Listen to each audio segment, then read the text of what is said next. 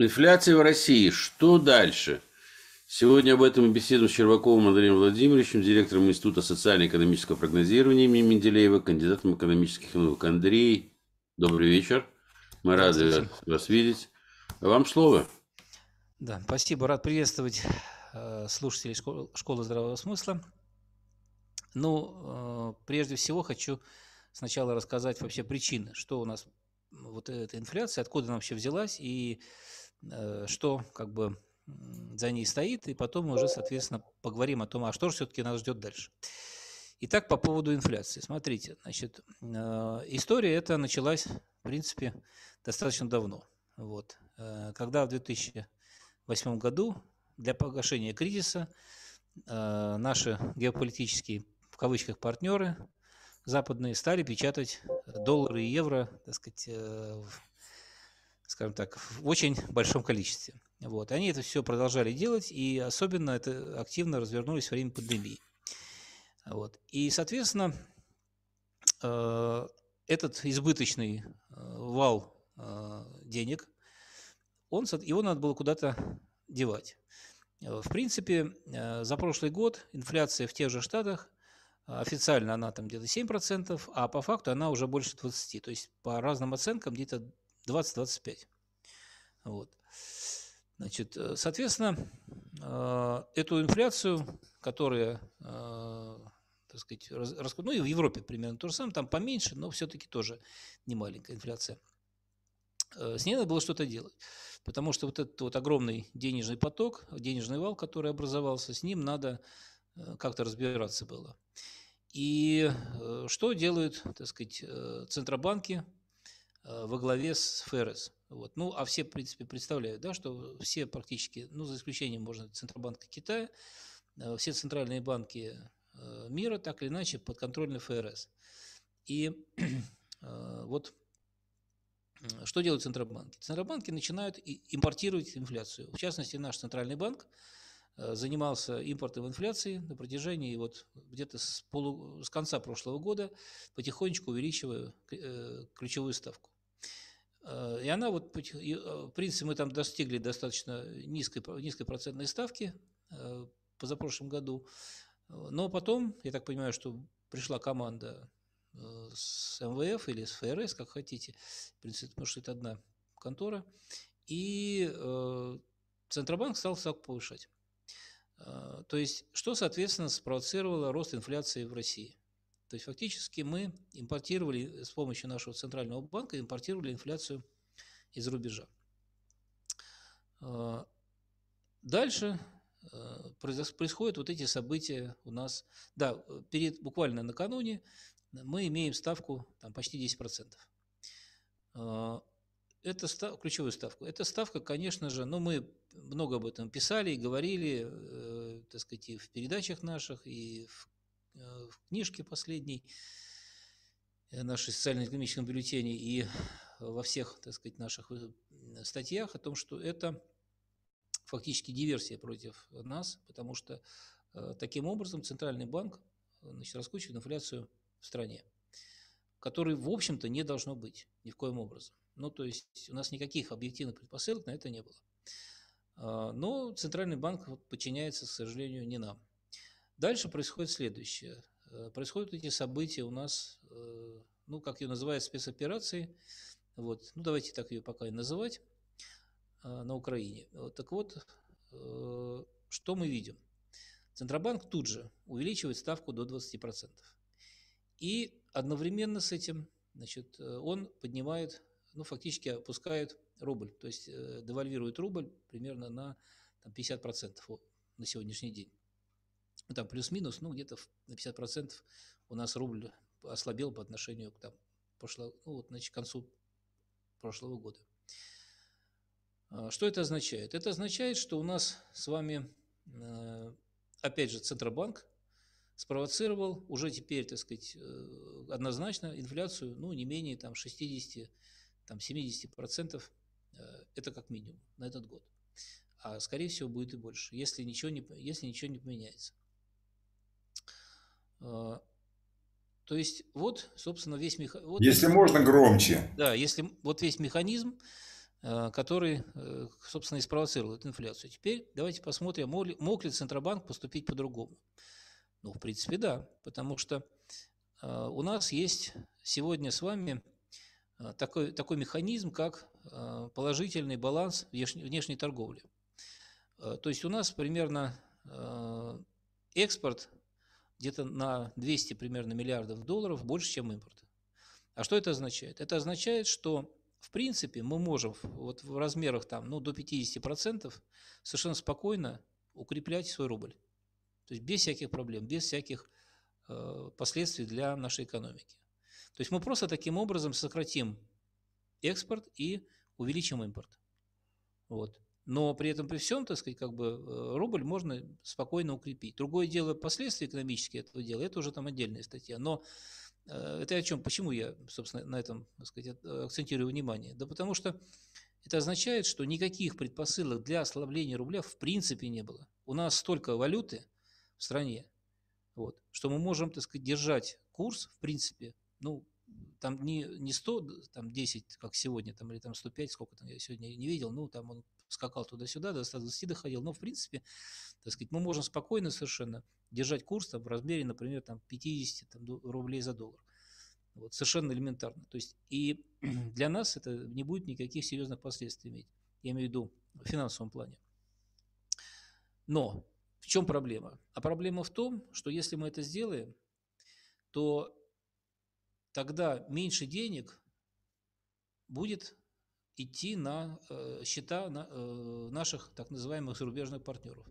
То есть практически вот этот вот курс, который у нас поддерживался и который сейчас у нас э, достаточно высокий, он означает следующее, что к нам мы по-прежнему имеем положительный баланс, вот, а это значит, что... А что значит положительный баланс? Мы как-то на одной из передач об этом говорили, что мы отправляем на Запад свое сырье, то есть реальные, актив, реальные товары, реальные активы, то есть это, это не какие-то там мифические бумажки, а это реальные, так сказать, э, сырье, реаль, реальные товары. Вот. А взамен как раз вот получаем бумажки, потому что когда э, экспорт и импорт друг другу не равны, вот, то либо мы живем в долг, как, допустим, американцы, да, вот а у них наоборот, у них экспорт гораздо меньше импорта. Соответственно, они живут все время, они все время, так сказать, у мира одалживают деньги, у всего мира. Вот. В, нашей, в нашем случае наоборот. Мы их, наоборот, финансируем. То есть вот эта разница между экспортом и импортом означает, что э, мы все время им, как бы это, это, ну, это вот та самая дань, которая, так сказать, колониальная, да, вот, которая вот таким образом и выражается, что вот эта разница, она просто ложится на их счета. Вот. Ну и как видим сейчас, да, вот мы нам взяли эти 300 там, миллиардов, которые э, Центробанк держал на счетах американских, нам взяли и заморозили. Вот. То есть вот, собственно, эту дань у нас просто забрали, то есть просто отняли.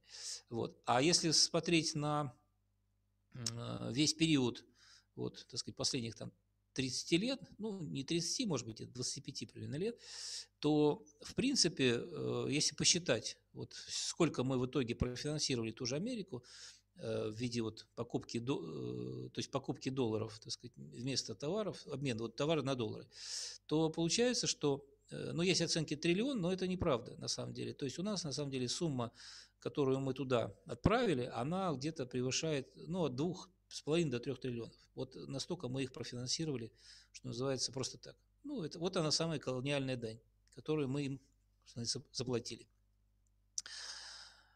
То есть фактически э, наш центральный банк, он работает, и работал и работает э, не на нас, а на нашего геополитического противника.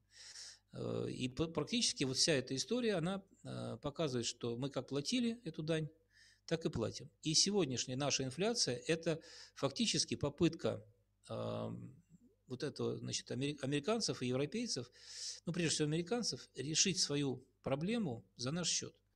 То есть, когда у нас раскручивается инфляция, вот, фактически мы эту инфляцию, которую их, забираем себе.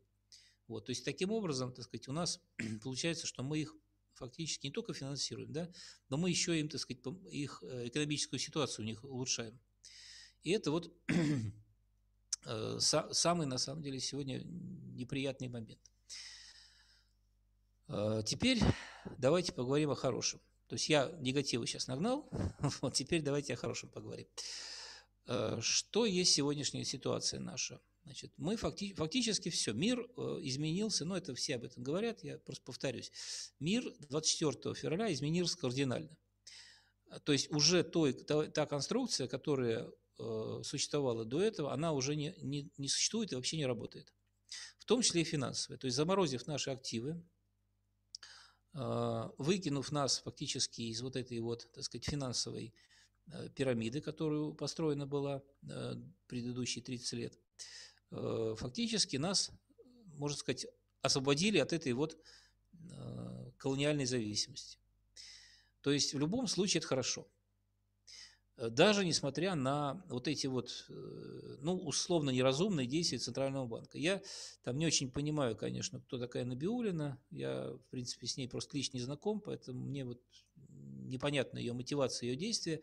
Я единственное, что могу сказать, что она закончила то, тот же самый, те же самые курсы, э, по-моему, если не ошибаюсь, в Ельском университете, что и Навальный. То есть они фактически учились по одной и той же программе. Только Навальный чуть попозже, она чуть пораньше. Вот, поэтому, ну вот, это единственное, что я могу о ней сказать. Э, Ее как бы, мотивация мне непонятна, ну и ладно, бог с ней, что называется. Вот то, что э, мы сейчас выходим и уже в какой-то степени вышли из-под внешнего экономического управления, это уже очевидно. Потому что у них сейчас, они сами отказались от тех механизмов э, колониального управления, которые выработали вот, за предыдущие 30 лет. Соответственно, сегодня нам надо выстраивать свою систему. По-любому выстраивать надо. А, почему я считаю, что у нас очень хорошие перспективы? А, ну, во-первых, а, у нас сегодня в экономике есть огромный внутренний э, невостребованный ресурс. Он, конечно, не такой большой, допустим, как был там 15 или 10 лет назад, но он по-прежнему достаточно мощный. Э, то есть э, вот наш анализ и наши исследования показывают, что э, недогрузка значит, промышленных мощностей у нас составляет примерно там до, от, ну, по разным отраслям от 30 там, до 60 процентов. То есть фактически мы можем совершенно спокойно нарастить свое производство где-то там, ну, как минимум полтора-два раза легко. Вот. Конечно, это понадобится там люди, понадобится оборудование, понадобится там, так сказать, э, определенные там решения, но потенциал у нас есть. Вот. Э, это первое. То есть то, что дает возможность так сказать, сегодня ожидать нам серьезного экономического роста. Дальше. От нас ушли э, достаточно серьезные компании. И сегодня очень многие э, говорят о том, что ах, вот где мы будем брать технологии, э, как же теперь мы будем дальше жить, так сказать, там без Халли Бертона, так сказать, без э, того же Сименса, без General Electric и так далее. Спокойно будем жить, абсолютно спокойно, потому что их, во-первых, значит, у нас есть такой резерв, как Китай. На него, конечно, не надо уповать, то есть вот тут надо понимать, что Китай – это ситуативный и временный союзник. Вот. И это самое главное. Более того, если вдруг Китай э, вот конкретно сейчас э, окажется, что ему с нами невыгодно сотрудничать, он совершенно не смущаясь откажется от нашего сотрудничества просто вот без всякого. Другое дело, что сегодня Запад ведет себя не совсем адекватно и фактически нас толкает в объятия Китая, и, а, а его в наше объятие, потому что, э, в общем, их э, тактика, не стратегия, их тактика, она, в общем-то, э, приводит именно к этому. Но в любом случае, вот учитывая сегодняшнюю конъюнктуру, какие-то поставки критические, так сказать, Китай нам закроет. А, ну, дальше у нас существует всегда, и всегда существовал, значит, э, так называемые серые зоны, через которые мы можем спокойно ввозить э, оборудование, там, так сказать, и, тех, и высокотехнологичное, и так далее. Ну, э, помнят все Советский Союз, когда у нас компьютеры того же Хьюлетт Паккарда, да, допустим, стояли на всех оборонных предприятиях, Э, при этом, при всем, э, эти, эти компьютеры были запрещены к продаже в Советский Союз. И поэтому они в огромных количествах закупались через разные там третьи страны, и на это работало там целый отдел нашей внешней разведки. И думаю, сегодня, в принципе, это все решаемо через ту же Турцию, например, так сказать, да и я думаю, что, так сказать, ну, найдется масса стран, Э, который, та же Индия, допустим, так сказать, ну, ну, еще раз говорю, что это там не, вообще не проблема, которая с удовольствием э, поможет нам в приобретении вот этих вот э, вот этого технологического оборудования, которое нам сегодня реально не хватает, которое мы еще не производим пока. Но здесь очень важно вот что. Вот этот шанс, который у нас выпал, да, нам важно его не упустить. Мы должны обязательно им воспользоваться. И это, конечно же, вопрос прежде всего кадров. Потому что те кадры, которые сегодня наполняют наше правительство, они, конечно, такой не способны. Тут надо менять практически всех и все.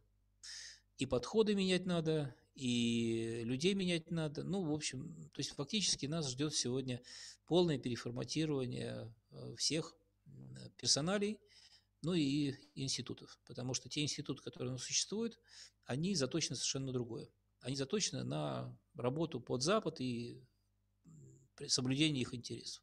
Ну вот про Центробанк я подробно рассказал, можно также рассказать там под, под любое министерство, вот, которое, ну кроме Министерства обороны нашего, конечно, вот, которое фактически также работает, то есть четко на Запад и под их интересы. Вот это все надо менять. Сегодня, кстати, э, пришла информация, информация что э, лидер фракции «Справедливая Россия» э, Сергей Михайлович Миронов выступил с инициативой, э, внес, они внесли значит, в Думу проект закона о выходе нас из ВТО.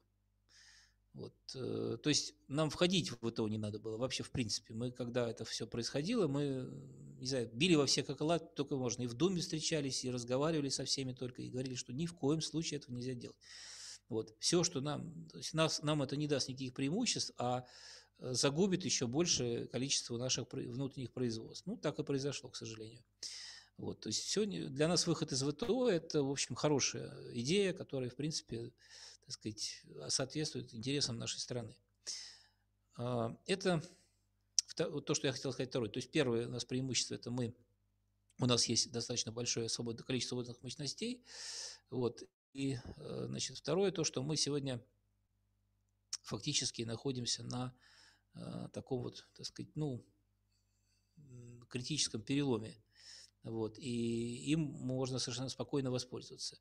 Ну и самое главное, что я бы хотел, что, какое у нас есть преимущество, а, в отличие от той же Европы, э, ну и, в общем-то, и Америки тоже. У нас сегодня а, есть вот эта своя внутренняя пассионарность, как говорил Гумилев. Вот это, то есть фактически сегодня Россия находится на пока не на технологическом, не техническом, но мы находимся на таком нравственно-культурном подъеме. То есть мы, э, скажем так, отказались от своих, 30 лет назад мы отказались от своих корней, от своих принципов, решили жить по другим правилам. 30 лет пожили по этим правилам, поняли, что это не наше. И в обществе за этот период э, выросло настолько мощное противодействие вот этому Э, засилию э, западного и либерализма, так сказать, э, в культуре и в экономике, что, в принципе, сейчас общество готово к такому мощному пассионарному рывку. То есть мы готовы сегодня не просто вырваться из, из, из объятий западного, да, вот этого капитализма дикого, а мы готовы предложить реально свой проект, причем проект не месячковый, не свой, как Китай. Вот Китай, у него проект э, месячковый, то есть он китайский проект. И в этот проект они говорят, ну, давайте, вот кто там хочет, присоединяйтесь к нам. Вот. Но они особо на этом даже не настаивают, потому что Китай, он всегда э, интровертен. То есть они всегда направлены внутрь себя. Для них, в общем-то, э, Китай – это вершина мира, как они говорят, срединная империя. То есть они как бы считают себя центром вселенной, а все остальные – это так, периферии. И для них, для них мы все это Э, ну, как бы сопутствующий, почему вот я говорил, что нельзя на Китай сильно рассчитывать, потому что к нам отношение вот такое, что сегодня нам они выгодны, значит, мы с ними работаем. Невыгодны, ну, значит, работаем с другими, вот и все. Так вот, э, у нас как раз э, вот иде, идея э, вселенская, именно идея такого э, вселенской соборности, она настолько сильна и настолько сегодня она в обществе востребована, что мы сейчас уже вот буквально, так сказать, я думаю, что в этом году э, предложим миру новый глобальный проект. Вот. Сейчас фактически и вот мы, Сретенский клуб, и другие площадки, вот в частности тоже Преображенский клуб, и, э, Избор, да, Изборский клуб тоже, значит, все работают над, и школа, да, и, и прежде всего школа здравого смысла, все работают над вот этим вот, так сказать, э, вселенским проектом. И мне кажется, что, в принципе, он у нас уже в черне готов, и я думаю, учитывая скорости информационного воздействия сегодняшнего, да, и вообще то, что у нас сейчас вокруг происходит, то я думаю, что в этом году он уже будет оформлен, и, может быть, там на э, Всемирном русском соборе, который осенью состоится, может быть, даже раньше, э, думаю, что будет озвучен. И тогда он уже, так сказать, начнет жить своей жизнью и начнет работать уже на нас так серьезно. И вот этот, так сказать, вот этот третий Э, вот это наше третье преимущество, наша пассионарность и возможность вы, высказать и э, предложить миру новую такую объединяющую идею вселенскую, вот, она не только вытащит нас из той ямы, в которую мы попали сегодня, экономическую и социальную, и политическую, но и э, спасет мир от того хаоса, в который его втаскивают, причем втаскивают очень активно. Э, ну вот, в принципе, в черне я так вот набросал, основные моменты, да, вот готов сегодня, сейчас, поскольку возможность такая есть, давайте я отвечаю на вопросы на ваши. Ну, я в финансах очень мало что понимаю, наверное, Владимир Викторович здесь больше разбирается. А что тут разбираться? Здесь все понятно. А, Андрей Владимирович сказал, что все будет хорошо, вот и все будет хорошо. И какие тут еще могут быть вопросы? Как хорошо что-либо? Какие тут, тут вопросов быть не У может. Меня только один вопрос к Андрею э, Владимировичу, значит. Андрей, ну, еще раз говорю, я мало что в экономике понимаю, но, во всяком, но речь идет о том, что вот самые какие-то ужасные санкции, те самые грозящие нам санкции, которые должны были быть из ада, или атомная бомба всех санкций, как они называли, они еще фактически не были введены. И введены могут быть в ближайшее время. В частности, после 24 марта, после вот э, встречи J7, после приезда сюда Джо Байдена и вот там и встречи этих всех, значит, э, коллективно Запада. Что имеется в виду? То есть, ну, казалось бы, уже, ну, все, что можно было, уже отрезали. Все, ну, а что они еще могут сделать? Так, по большому счету. Да, по большому счету, они уже ничего не могут сделать. Вот. То есть, все эти санкции из ада, вот, э, они, э, дело вот в чем, что если бы это все, вот, то, тот пакет санкций, который сегодня у нас Э, существует на сегодняшний день, так сказать, если бы, его вводили 8 лет назад, причем сразу Чохом, да, в 2014 году, конечно, для нашей экономики это, э, это было бы, э, ну, так сказать, нет, мы бы не умерли, нет, опять же, так сказать, мы выжили, но э, последствия были более серьезные.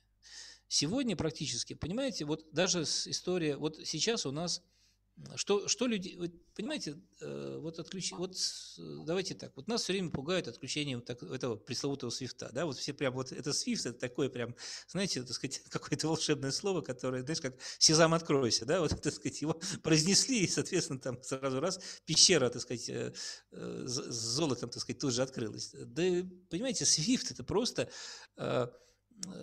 значит, раньше все транзакции банковские значит, э, ходили по почте. То есть вот э, я еще начал работать, в Советский, когда был Советский Союз, да, и я очень хорошо помню, что значит, мы э, относили в банк платежку, э, значит, э, банк эту платежку отсылал, допустим, там вот, ну, условно говоря, там какой-нибудь Ростов, да, вот. И из Ростова, соответственно, значит, то есть он по почте доходил до Ростова, там приходило на то предприятие, с которым мы работали, соответственно, они э, ее как бы визировали, что да, нормально, это деньги с нас должны списаться, соответственно, деньги списывались, и, соответственно, по почте к нам приходило подтверждение, что все, деньги, так сказать, могут быть э, как бы зачислены к нам на счет. Вот, так сказать, вот как, как работала та, та система. Значит, сегодня Э, поскольку ну, у нас э, все-таки мир электронный, да, соответственно, вот, придумали вот такую систему подтверждения этих платежек, что значит, это не фикция какая-то, да, а это реальные платежи. Соответственно, есть э, некая закрытая система, которая просто-напросто по электронной почте э, подтверждает, соответственно, так сказать, что вот данный платеж, он соответствует действительности. Вот и все. То есть фактически мы имеем здесь просто-напросто некое, э, так сказать, некую электронную коммуникацию. Вот что такое SWIFT. Ни больше, ни меньше. Поэтому э, даже если вообще нет никакого аналога, то все это можно делать по старинке. Вот как раньше делали, не умирали, работали прекрасно, ничего страшного происходило. Да, так сказать, там зачисление денег на счет просто проходило там, ну, для этого происходило там несколько дней, там, может быть, неделя, так сказать, и так далее, зависит от э, того, куда перечисляем деньги. Вот. Но э, вопрос какой? Внутри страны нас вообще это не коснется. У нас сегодня есть полностью аналог свой, который к свифту, вот этому, значит, европейскому, никакого отношения не имеет. То есть мы давно уже перешли на свою систему. Э, это может коснуться только внешних транзакций, причем, опять же, не всех, а только с Европой, с Америкой и там еще с некоторыми, так сказать, странами. Потому что с Китаем Э, у нас уже своя система, насколько я знаю, с Индией у нас тоже уже построили систему похожую. То есть практически с крупными игроками мы уже можем без всякого свифта работать.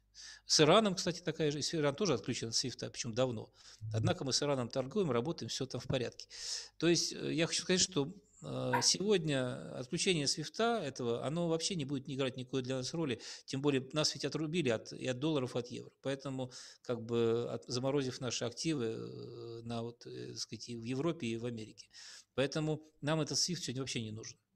Вот. Александр Карлович, а ты, Андрей, все? Нет, я просто хочу сказать, что э, нет никаких сегодня таких санкций, которые могут действительно подорвать сегодня нашу экономику. Все санкции, которые они сегодня вводят, они уже на самом деле подрывают их экономику. И в этом э, заключается, собственно, и вся этот, весь этот смысл вообще всей этой игры. Э, давайте так, если сейчас вопросов нет, я просто немножко, поскольку время у нас еще остается, Э, я просто немножко расскажу о том, что все-таки у нас, так сказать, на Европейском театре военных действий происходит. Сейчас, секунду, я ну, по, по поводу санкций. Александр да, Григорьевич, да. Э, буквально одна минута. Если посмотреть, э, так сказать, с высоты на все, что происходит на планете, включая Украину и все, все остальное, вот сейчас, вот именно вчера, сегодня, завтра, это ресурсная война. Кто с кем воюет? Ресурсные страны с потребителями. Запад – это коллективный потребитель. Из истории мы знаем – что в таких войнах всегда выигрывают ресурсные страны. Соответственно, и выиграем и мы. Они там нам санкции, да что, хоть, что хочешь, пусть понавыдумывает. Мы можем их поставить на колени, да на какой на колени, просто лягут и сдохнут, и приползут, скажут, ребята, простите, были виноваты. За сутки. Вот представь, а,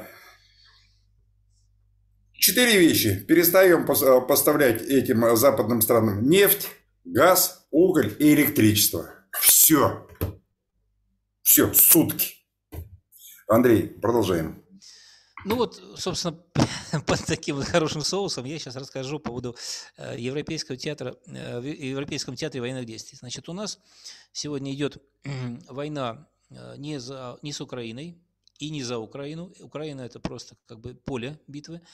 А война у нас идет сегодня за Европу. Э, но мы, в принципе, еще с прошлого года уже начали говорить о том, что э, поскольку инклюзив э, как проект провалился, что это было, вообще было, так сказать, скорее всего, я думаю, что они прекрасно понимали, что он не сработает. Это вообще была обманка, но это такой, знаете, такой вот, так сказать, когда фокусник, да, для того, чтобы одной рукой он засовывает в кролика, да, так сказать, или там какой-нибудь платок, а другой манипулирует так, чтобы мы смотрели в другую сторону. Вот как бы эту ровно такая вот игра. То есть, когда нас отвлекают от реальных событий, реальных, э, ну, как бы, э, реальных исторических действий, а на самом деле, так сказать, чтобы мы смотрели другую сторону. Вот история с инклюзивом, как его раскрутили, насколько его, так сказать, обсуждали, это ровно такая история. Нас заставили смотреть другую сторону, в это время э, раскручивали совершенно другой проект. Проект этот называется, мы, ну, мы его называем «Война всех против всех». В чем его сущность? А, сущность в том, что мир разбивается на 4-5 макрорегионов. а все, которые, соответственно, становятся такими, ну, центрами э, притяжения, вот, и они начинают между друг, друг с другом соперничать. И соперничают они не э, воюя друг с другом напрямую, потому что это опасно. Ну, дело в том, что макрорегионы сегодня могут образоваться только там, где есть солидный запас ядерного оружия. Э, то есть фактически это однозначно США, Китай, Индия, ну теперь Россия, вот с 24 февраля, потому что до этого было непонятно наше как бы будущее, но вот с 24 стало четко понятно, что мы тоже такой же макрорегион.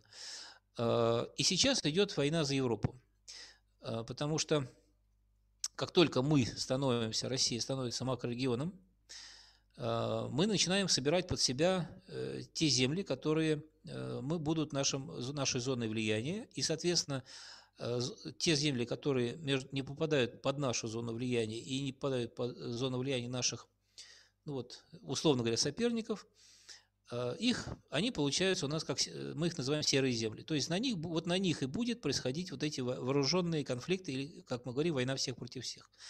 Вот мы об этом писали еще, так сказать, там примерно 2-3 года назад начали писать, что вот э, эта история ровно, про, э, вся эта история с инклюзивом, она просто отвлекающий маневр, а на самом деле готовится вот эта война всех против всех. То есть вот, еще раз повторюсь, мир разбивается на макрорегионы, и значит, макрорегионы имеют каждую свою зону влияния, а то, что не попадает в зону влияния, становится полем битвы между вот этими акторами. А, вот то, что сегодня, сейчас будет происходить, то, что будет в ближайшее, где-то в течение года а, будет происходить в Европе, мы сейчас наблюдаем на Украине. То есть на Украине мы сейчас восстанавливаем свою зону влияния, а вот, это, вот этой серой землей, как не печально для многих, станет Европа. И э, вот э, я еще раз повторюсь, битва на Украине, сейчас вот э, спецоперация на Украине – это битва за Европу. То есть мы должны сегодня обозначить свои границы, что вот здесь наша зона влияния, а дальше начинается, ну так грубо говоря, раздербанивание значит, всех остальных земель, которые сюда не попали. И вот Европа, она как раз предназначена для того, чтобы ее, ну, извините, вот раздербанить. И поэтому вот так называемые санкции сегодняшние, которые мы наблюдаем, э, когда, так сказать, европейцы оказываются, вот то, что сейчас э, Владимир Викторович сказал, мы не вводим санкции вот эти, мы не отказываемся от поставок газа, нефти, так сказать, электричества и так далее. Европейцы сами отказываются от, пост- от наших поставок. И, соответственно, они убивают свою собственную экономику своими же руками. А для чего? А для того, чтобы Европу превратить вот, эту серую, вот эти серые земли. То есть где будут происходить вот эти события хаоса, которые мы сейчас наблюдаем на соседней нашей Украине. Э, туда были завезены, начиная с 2011 года, э, значит, э, исламские, ну, скажем так, исламские радикалы в том числе, и они живут, вы знаете, так сказать, они не интегрируются в общество, живут с отдельными анклавами, они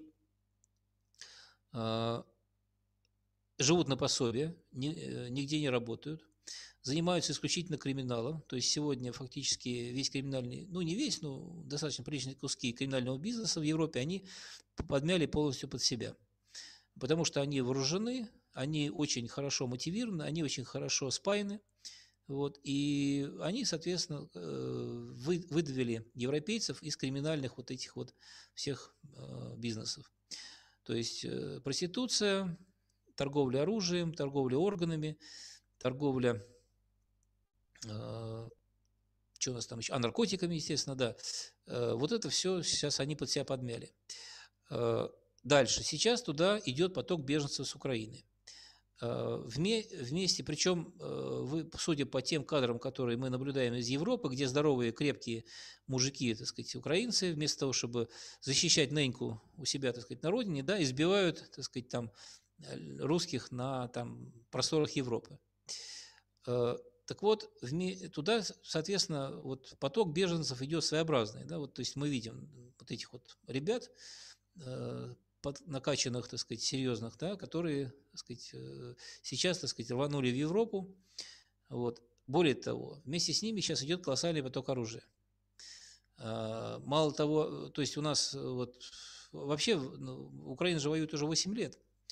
И через ту, ту самую зону АТО прошло там ну, не меньше 150 тысяч человек, говорят, даже больше. Соответственно, это люди, которые имеют, умеют держать в руках оружие. Более того, у многих оно на руках и есть.